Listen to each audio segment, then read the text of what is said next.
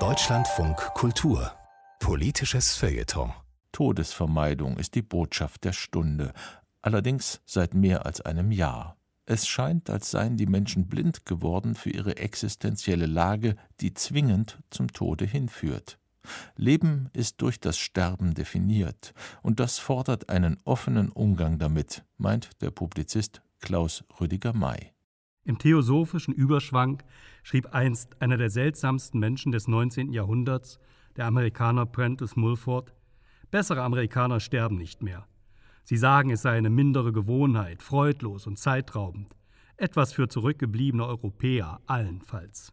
Mulford starb 1891 im Alter von 57 Jahren. Sein Leichnam trieb eine Weile in einem Segelboot vor Long Island, bevor er entdeckt wurde. So kann es kommen, wenn man die Bodenhaftung verliert, und das scheint in einer ebenso prosperierenden wie diesseitigen Wohlstandsgesellschaft nicht ganz selten zu sein. Haben wir nicht auch im geheimen Glauben unserer eigenen Unsterblichkeit gelebt? Doch die Pandemie deckt gnadenlos die mentale Schwachstelle, die metaphysische Not der hedonistischen Gesellschaft auf.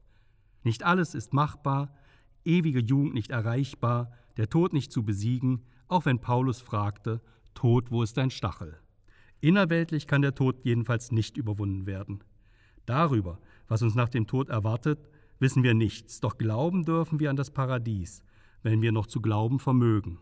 Es wäre der Glauben an einen Übergang von der Zeitlichkeit in die Ewigkeit. Man muss nicht unbedingt Dantes Reise durch die drei Welten, Hölle, Fegefeuer, Paradies heranziehen.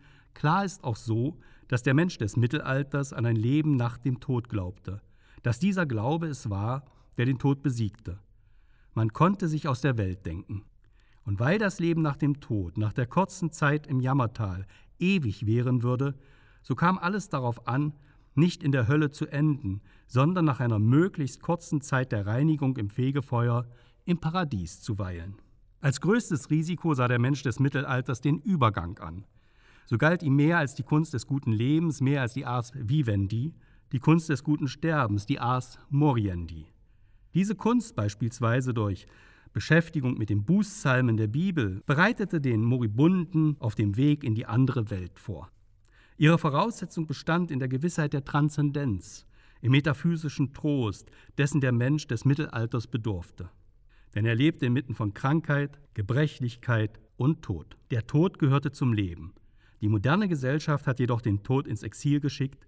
Sie versucht ihn durch technischen Fortschritt und durch Verdrängung auszuschließen. So aber wird der Tod zum Wegelagerer. Doch das Ableben ist ein Grund zum Leben und ein Korrektiv. Aus dem Wissen heraus sterben, aus dem Glauben, sich womöglich dereinst rechtfertigen zu müssen, stellt sich doch erst die Frage nach der Verantwortung, die man in der Welt hat. Auch wenn man nicht an ein Leben nach dem Tode glaubt, würde doch die Vorstellung, sich selbst aus der Welt zu denken, erst offenbaren, was von einem bleibt. Hat man etwas bewirkt? War man wichtig oder gütig oder gar ein Segen? Wir müssen wieder lernen, den Tod zu denken. Wir müssen im Memento Mori aus dem Wissen der eigenen Sterblichkeit heraus klug werden, den Dingen in der Welt ihre wahre Dimension zu erkennen. Auch weil wir Krankheit und Tod ins Exil, in Sonderbereiche verbannt haben, erwischt uns die Pandemie nun auf dem falschen Fuß. Wenn niemand mehr sterben darf, darf auch niemand mehr leben. Ist der Ausdruck, dass man an und mit Corona sterben kann, nicht deutlich genug? Nicht undenkbar ist es, dass mehr Menschen mit anstatt an Corona sterben, einsam auch weggesperrt. Fast will es scheinen, dass öfter an der Angst vor dem Tod als durch den Tod gestorben wird. Es ist unsere Hybris, die uns so hilflos gegenüber Corona macht, unser Machbarkeitswahn, der die Allmacht des Todes erst vollkommen zur Geltung bringt.